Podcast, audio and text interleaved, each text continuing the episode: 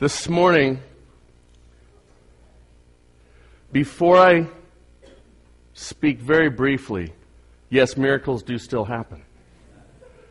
Before I speak briefly, we're going to enter in collectively about what I believe the Word of God has for us this morning. I need your help. And if you're six years old or you're 60, 60 years old, I need your help this morning. This morning, we're going to speak about the magnificence of God. The magnificence of God. If you were to come face to face with God and survive it, what do you think you would experience? Now, to know Christ, to have Christ as our Savior, is to what? Is to experience God. We don't necessarily get to come face to face. One day we will, and we will survive that. But in our moment, in our time, knowing Him through His revealed word of His Scripture, or knowing Him through His Holy Spirit, what has that been like for you? And we can use some adverbs or adjectives. See, I'm flashing around my steep knowledge of grammar right there. To describe what it means to see the magnificence of God. I'm going to start right now. Hi, Trinity. Did I scare you? Hi, Trinity. How are you? The magnificence of God is through the miracle of birth of children. Yesterday, we had another child come into our community. Clara Gaines came into our community.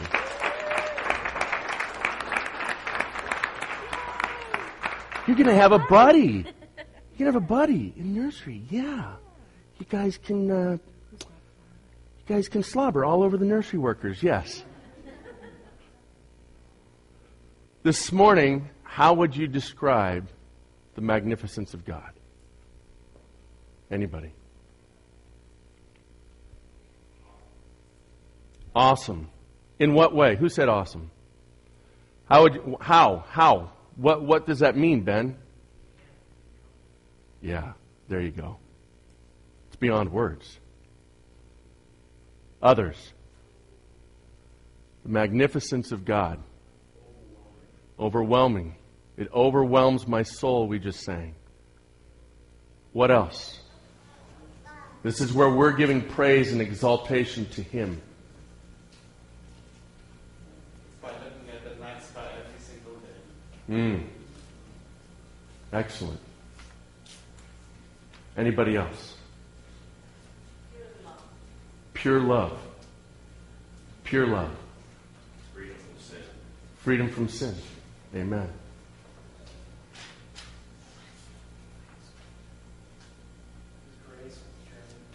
His grace. His mercy. His comfort. His comfort.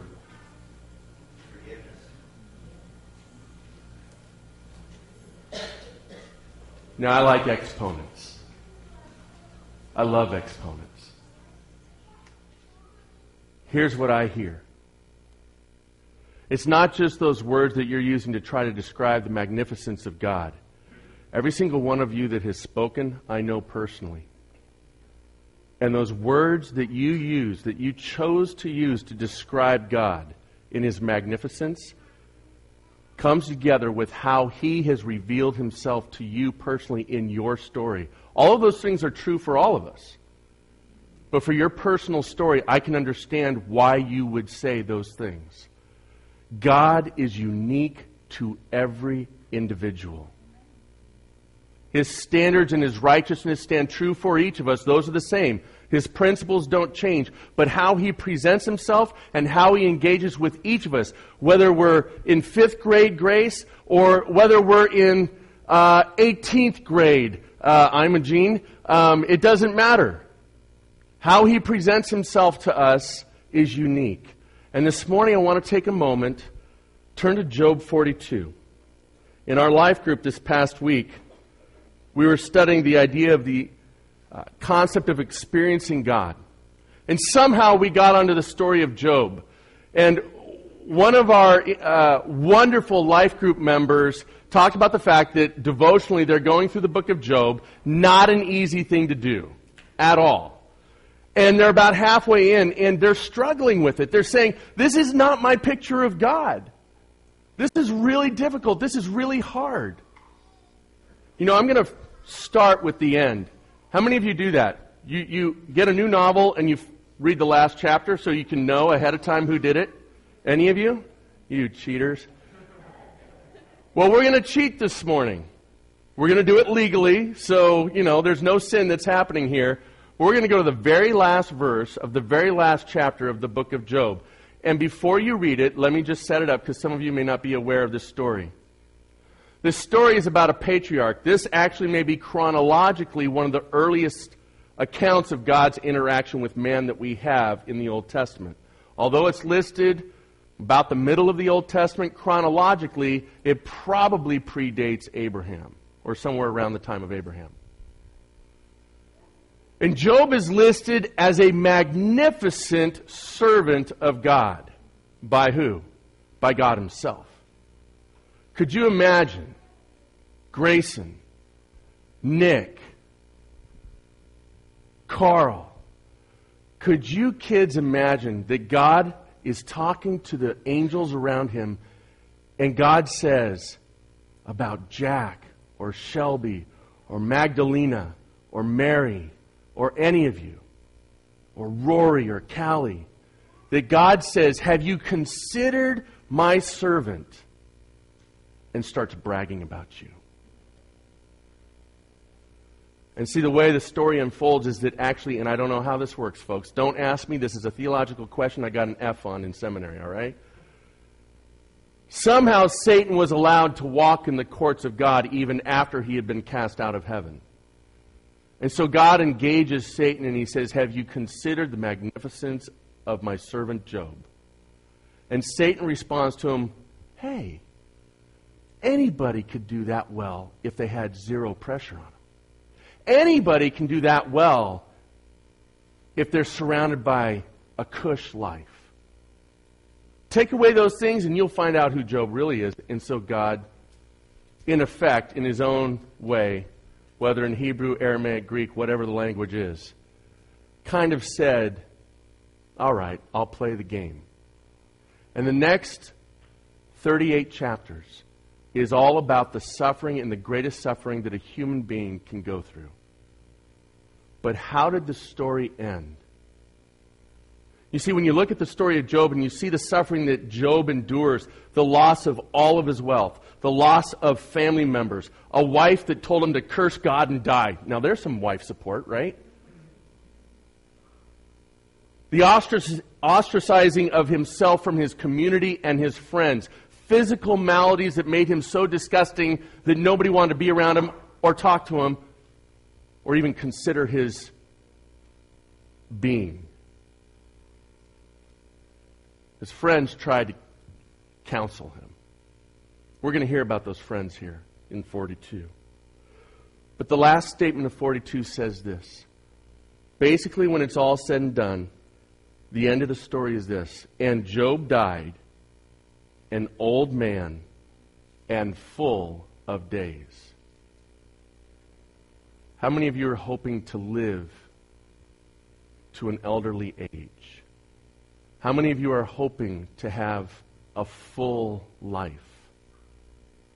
That's what we're all about. That's the greatest dream that we can have as individuals. So let's look and see what happens here at the end. You see, Job goes through this great trial, and Satan is trying to get him to curse God and die. But Job never does it. Job never does it. But just preceding this interaction we're going to see, God comes to Job and he says, Gird yourself up, prepare yourself for I'm about to speak to you. And God spends multiple chapters telling Job, This is who I am. Why do you question me? I am the magnificent God. I can do all things. And when the end comes, this is what Job says. It starts with the first verse, and it goes through 6, 1 through 6, if you're in Job 42. And this is Job's confession. This is Job's confession. Yesterday at the men's breakfast, we talked about the need for men to be strong leaders, and part of that is confessing. Job says this Then Job answered the Lord and said, I know that you can do all things, and that no purpose of yours can be thwarted. Who is this that hides counsel without knowledge? Therefore I have uttered what I did not understand, things too wonderful for me, which I did not know. Job is speaking of his foolishness. Now that he has heard God face to face and he's heard of the magnificence of God, all of his complaints pale. They, they kind of materialize to dust. And that's what Job is saying. I never should have spoken. I spoke about things I don't know about. My friends, to us this morning, what is your impression of God? And if he stripped everything away from you, what would be your impression of God? You see, kind of the story of Job is that man wants to put a projection onto God and feels justified in doing so. But we heard from Romans 11 earlier today that who can know the mind of the Lord? Who has ever given counsel to God that God should give counsel back to him? And so Job is going through this confession and he starts to understand he never should have spoke. He should have just understood the magnificence of God. And so he says this in his confession to the Lord. Hear, and I will speak. I will question you, and you make it known to me. I had heard of you by the hearing of the ear, but now my eyes see you. Therefore I despise myself and repent in dust and ashes. When you see God, when you get to a point where you unwrap yourself and you truly see God, you arrive at a place of understanding that God is a magnificent, loving God who will carry us through, and it is His character will carry us through. His desire for us is to carry us through with grace and mercy and power any challenge that we will face, and the effects of that challenge, the evil of those challenges, are not to be attributed to Him. Just like the story of Job, those challenges, those trials, that pressure came from Satan, not God. But it was God who carried Job through it. And that's what Job realizes in the end. And that's why he says, Forgive me. I confess. I am but dust. What happens next? You know, there's a fascinating thing that happens when we get our understanding of ourself before God and our relationship to Him. God exalts us. When we humble ourselves, when we get to our knees, God exalts us. You see, Job had some well meaning friends. You ever have well meaning friends? You have some of those? I'm often one of those. Right? That there's some challenges going on in a friend's life and so I'll try to come alongside him and I'll try to fix it. You ever try to fix somebody spiritually? Who has known the mind of the Lord? Who has ever counseled God that God should give back to him? When you come alongside a friend, come alongside hearing, listening, empathetically, sympathetically, and point them to Jesus, will you? Point them to the powerful words of God, not your own wisdom. And ask God to speak. It's where we started today. Word of God, speak. Ask God to speak. His friends, Job's friends. By the way, did anybody put the correlation together that Job is spelled just like Job, and Job is all about suffering? And anyway, we'll move on.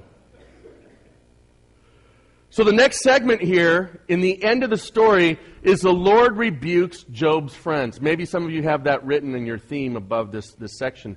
I had to add something on. Not only does he rebuke Job's friends, he exalts Job. Have you ever been offended by somebody, but you held your tongue, and in the end, through circumstances or the Lord, God brought them to a realization that they were actually wrong. And then they had to come and recognize that before you. You didn't prompt any of that. You didn't force any of that. God lifted you up. God was your defender. And that's what happens to Job. Listen to this.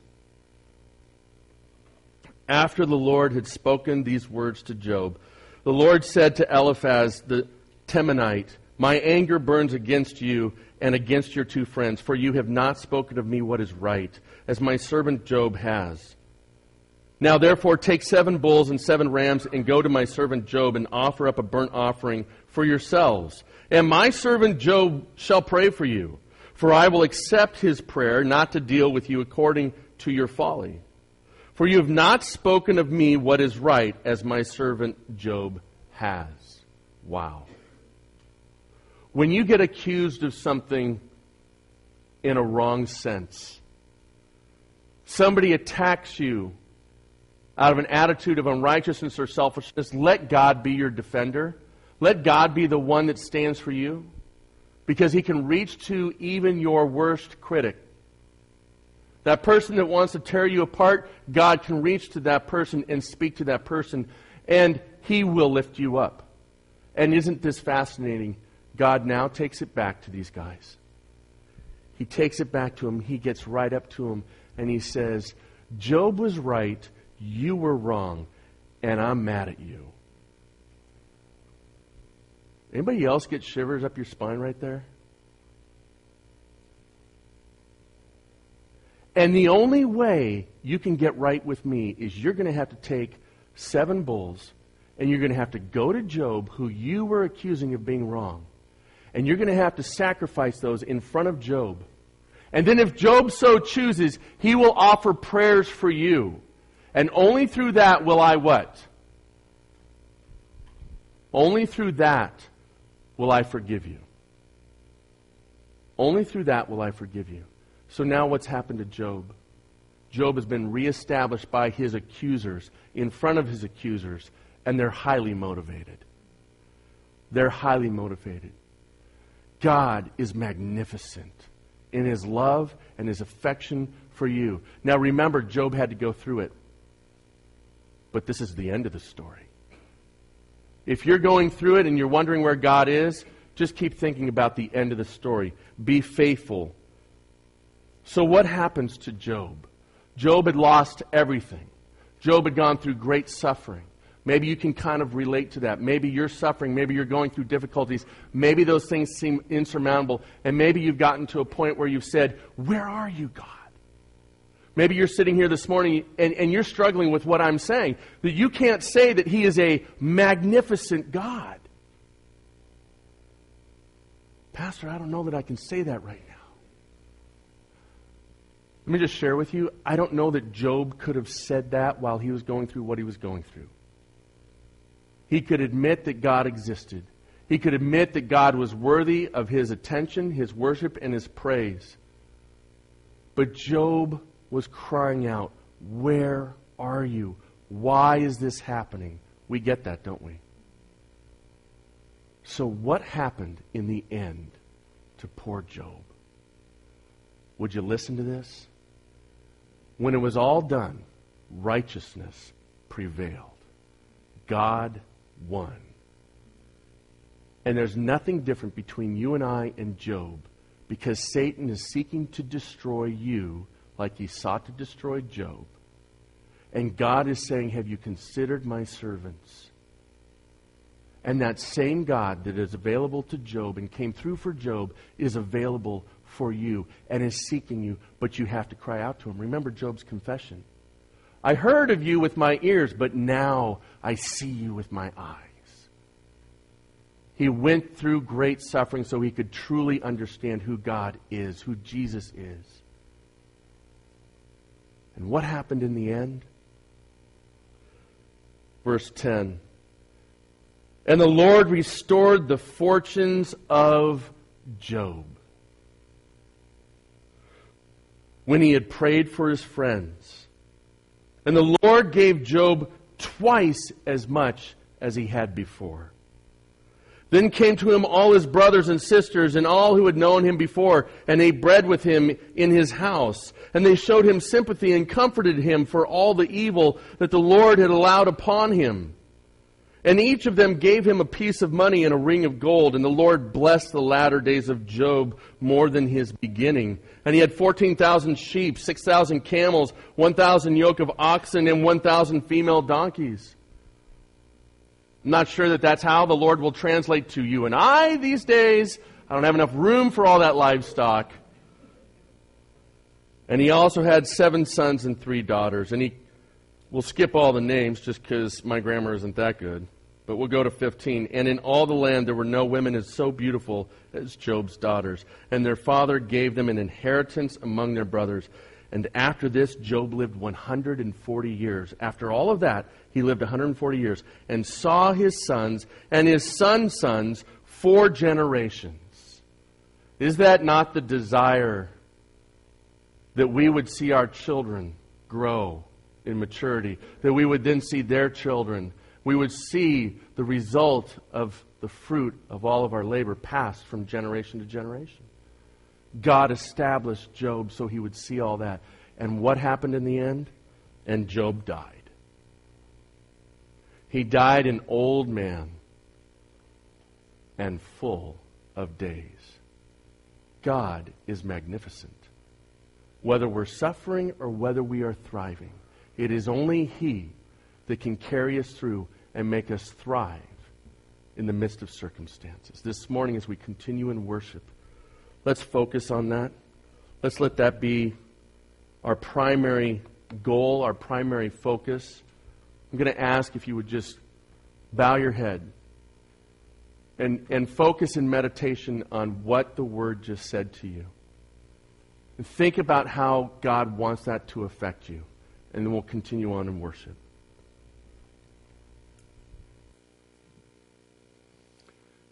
As God exalted Job, he exalted his son.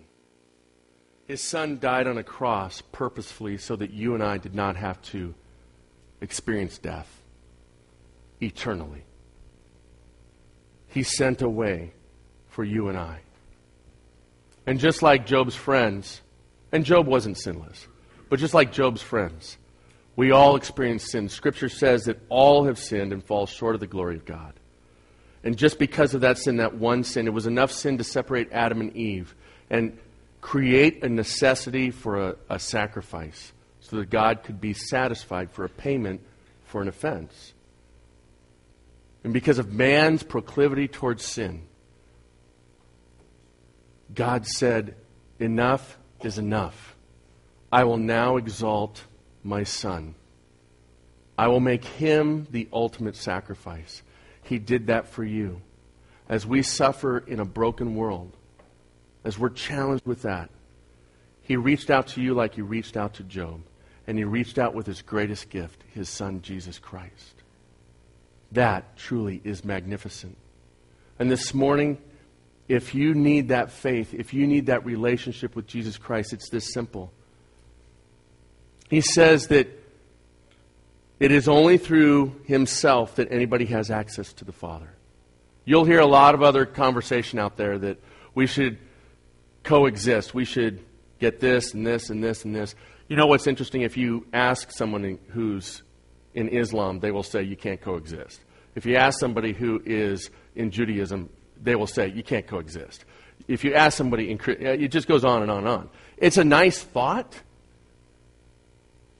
Here's the beauty of coexisting to coexist in heaven eternally with our Creator, God our Father, Jehovah. And Jesus proved that he was the only way to make it happen because he died and then he what? He rose. If he doesn't rise, it's a sham. It's all over. But he rose. He had victory over death. And that's what he promised, and that's what he fulfilled. And so that same God says in first or second Peter chapter 1 verse 3 his divine power that same power that raised Christ from the grave has given us everything we need according to life and godliness. It's there waiting for you. You just simply respond in faith. And you ask Jesus to be Lord of your life. You confess the sin and then he becomes your Lord and Savior. And that's what it means to know the gospel and to have a transformed life where Jesus shepherds, leads, cares, far beyond what you can do in your own life. What I'd love for you guys to do right now is love on each other. So we're going to have y'all stand up. We're going to bring the lights up in the house a little bit, and we're going to let you say hi to one another. And then when you hear the music, come back together for a very, very special song, and we'll continue in our worship of praise. Let's stand up and say hi to one another, greet one another.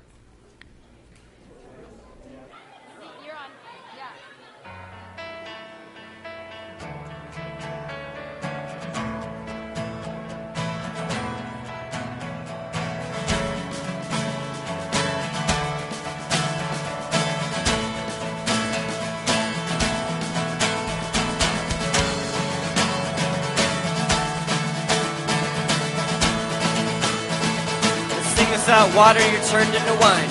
Water, you turned into wine. Open the eyes of the blind.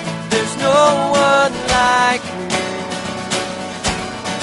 None like you. Into the darkness you shine. Out of the ashes we rise. There's no one like you none like you. Our God is greater. Our God is greater. Our God is stronger. God, you are higher than any other. Our God is healer. Awesome in power. Our God. Our God.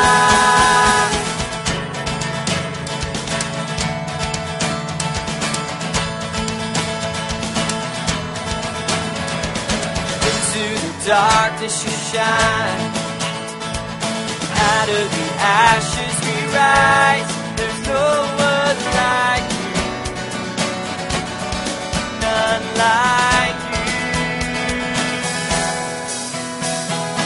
Our God is greater. Our God is stronger.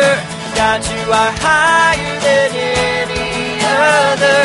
Our God is healer awesome in power, our God, our God.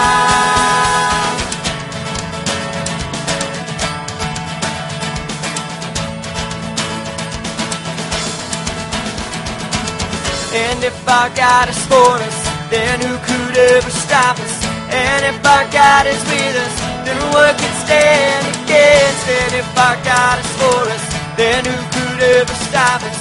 And if our God is with us, then what can stand against?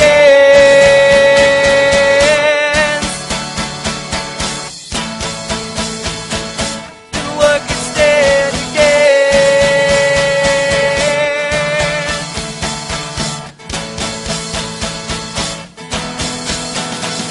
Our God is greater, our God is stronger. God, you are higher. Our God is healer, awesome in power. Our God, our God. And if our God is for us, and if our God is for us, then who could ever stop us? And if our God is with us, then what could stand against? And if our God is for us, then who could ever stop us? And if our God is with us, then what could stand against?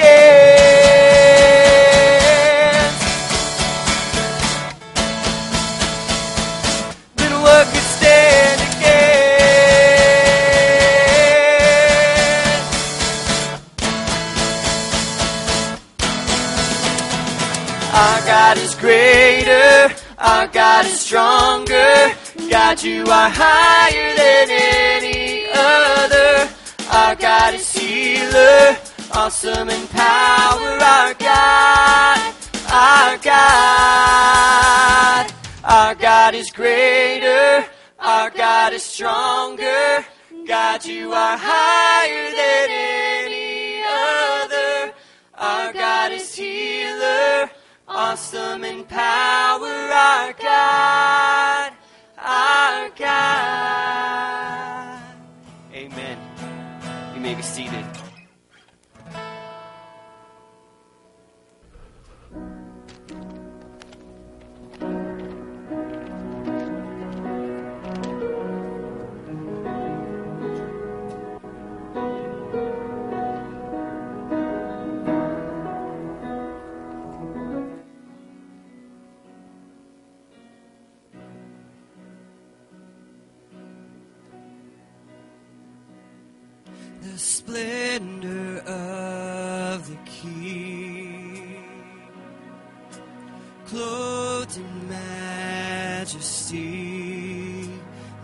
All the earth rejoice, all the earth rejoice. He wraps himself in light, and darkness tries to hide, and trembles at his voice, and trembles at his voice.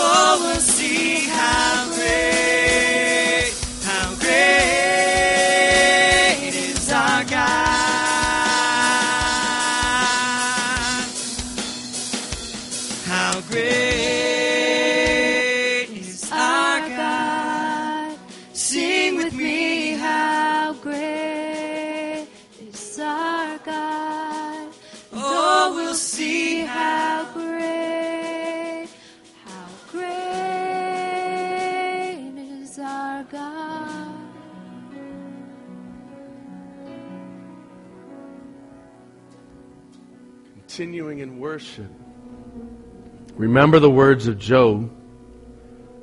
He said that his ear had heard of God. And then he says, But now my eyes have seen you. I long for the day where I will see Jesus Christ face to face. And that time will come but until that time, do you know how I see Jesus? The primary way is through you. The primary way is through you. And so this morning, continuing in worship, how great thou art. We've set up some candles. And I'm going to have Janine go light the two large candle stands and take one over to this side. There's only so many candles. Last time we did this, we ran out. And if you don't get to do it right here, then do it at home. But we're going to bring the lights down. Rachel wants to share a song during this time that means a lot to her about the greatness of God again. And if there is a praise, hear me clearly. If there is a praise of God doing His work in, through, or around you that you have seen and you want to give testimony to, you simply come and light a candle. And when we finish this morning, I believe that the candles that we see lit will represent the glory of God. And then we'll continue in worship with the doxology and the gathering of our offering and a closing hymn. So, as the Spirit leads you during this song, come forward and light a candle.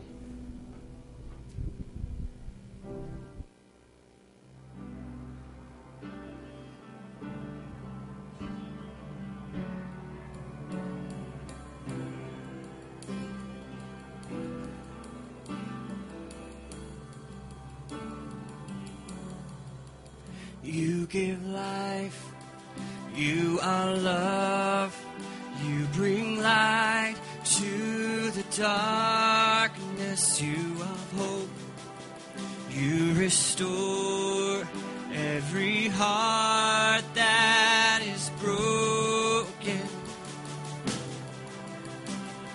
And great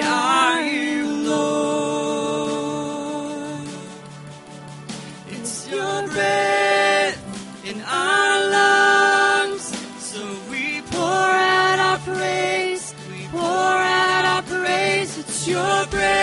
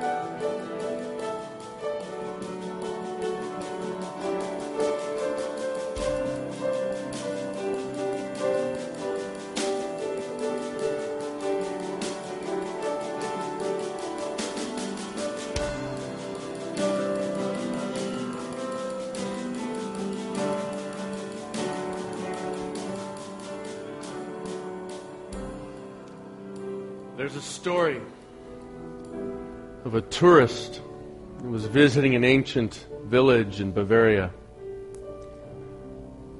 And much like any European ancient village, there was a chapel that had the most prominent position in the village up high on the hill.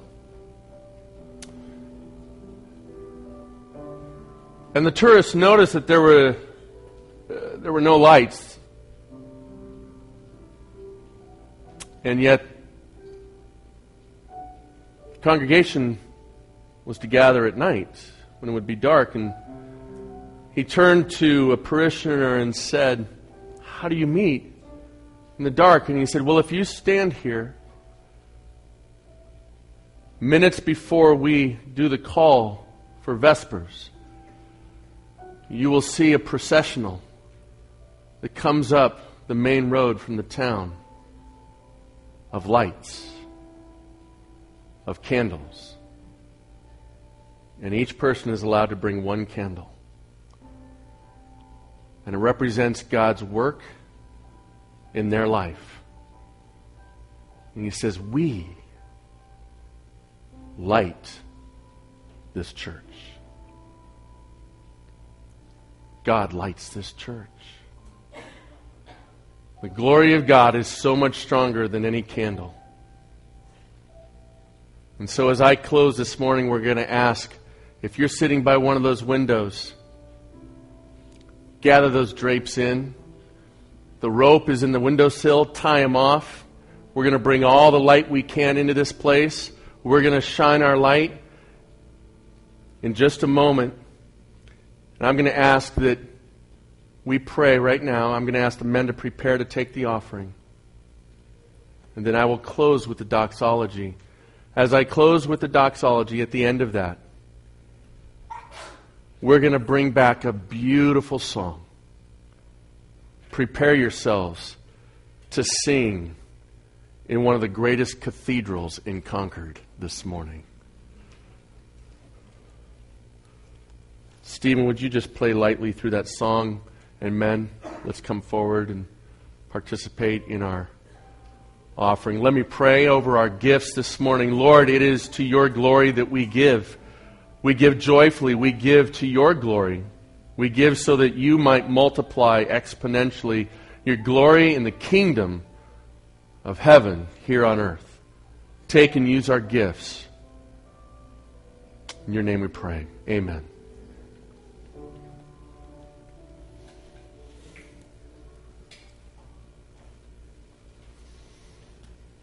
And Jude says this Now to him who is able to keep you from stumbling and to present you blameless before the presence of his glory with great joy, to the only God our Savior, through Jesus Christ our Lord, be glory, majesty, dominion, and authority before all time and now and forever.